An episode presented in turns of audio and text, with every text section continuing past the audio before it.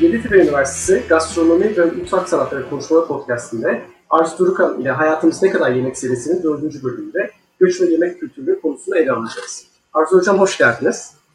Hoş bulduk, merhaba. Merhabalar.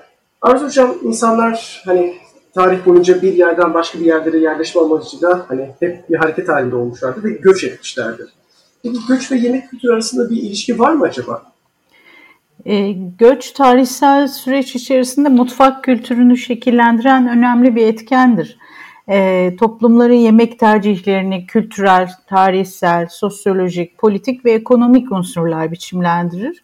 E, Türk mutfak kültürünün oluşumundan mesela baktığımızda öncelikle savaşlar sonrası yaşanan göçler ve coğrafi genişlemeler, daralmalar, gerçekleşen politik göçler geliyor akla.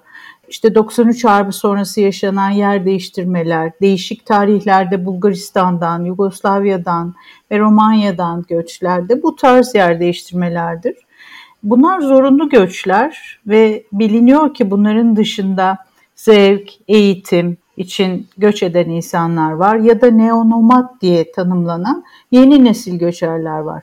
Yalnızca güvenilir bir internet bağlantısıyla dünyanın her yerinde çalışabiliyorlar, geziyor ve eğleniyorlar.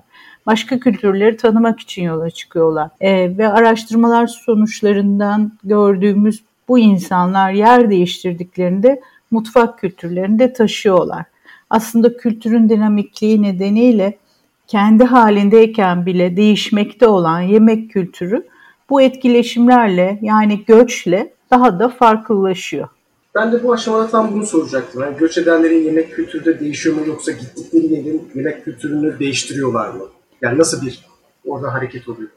E, bu biraz kimliğimizle ilişkili. Kim olduğumuzu, ne yediğimizi fark etmek için başkalarını, bizden farklı yaşamları ve yiyecekleri olan kişileri görmemiz gerekiyor. Göçlerle yaşanan karşılaşmalar bize başka sosyal grupları olduğunu, başka ekonomiler ve alışkanlıklar olduğunu gösteriyor. Bunları gördüğümüzde kendi bildiklerimizi onlara aktarırken onlardan da aldıklarımız oluyor. Yani karşılıklı bir kültürel difüzyon yaşanıyor diyebiliriz buna. Peki o yani var olan yemek kültürü göç sonrası hiç mi korunur? Yani tam bir değişime mi uğruyor yoksa ufak tefek hani eklentiler mi gibi mi olmaya başlıyor? Yani çok değişiklik olmuyor, korunamıyor da diyemiyoruz, değişiklik oluyor da diyemiyoruz. Zor bunu söylemek. Çünkü yapılan çalışmaların çoğunda özellikle uluslararası göçlerden sonra birinci kuşakların ve onların torunlarının yemek kültürüne sahip çıktığı anlaşılıyor. Koku, tat, doku gibi duyularımızla yemek kültürü hafızalarda, hatıralarda taşınıyor ve hatta sadece yemekler değil, pişirilmesi, sunulması, kullanılan malzemeler bile kimliğimizin bir parçası haline geliyor.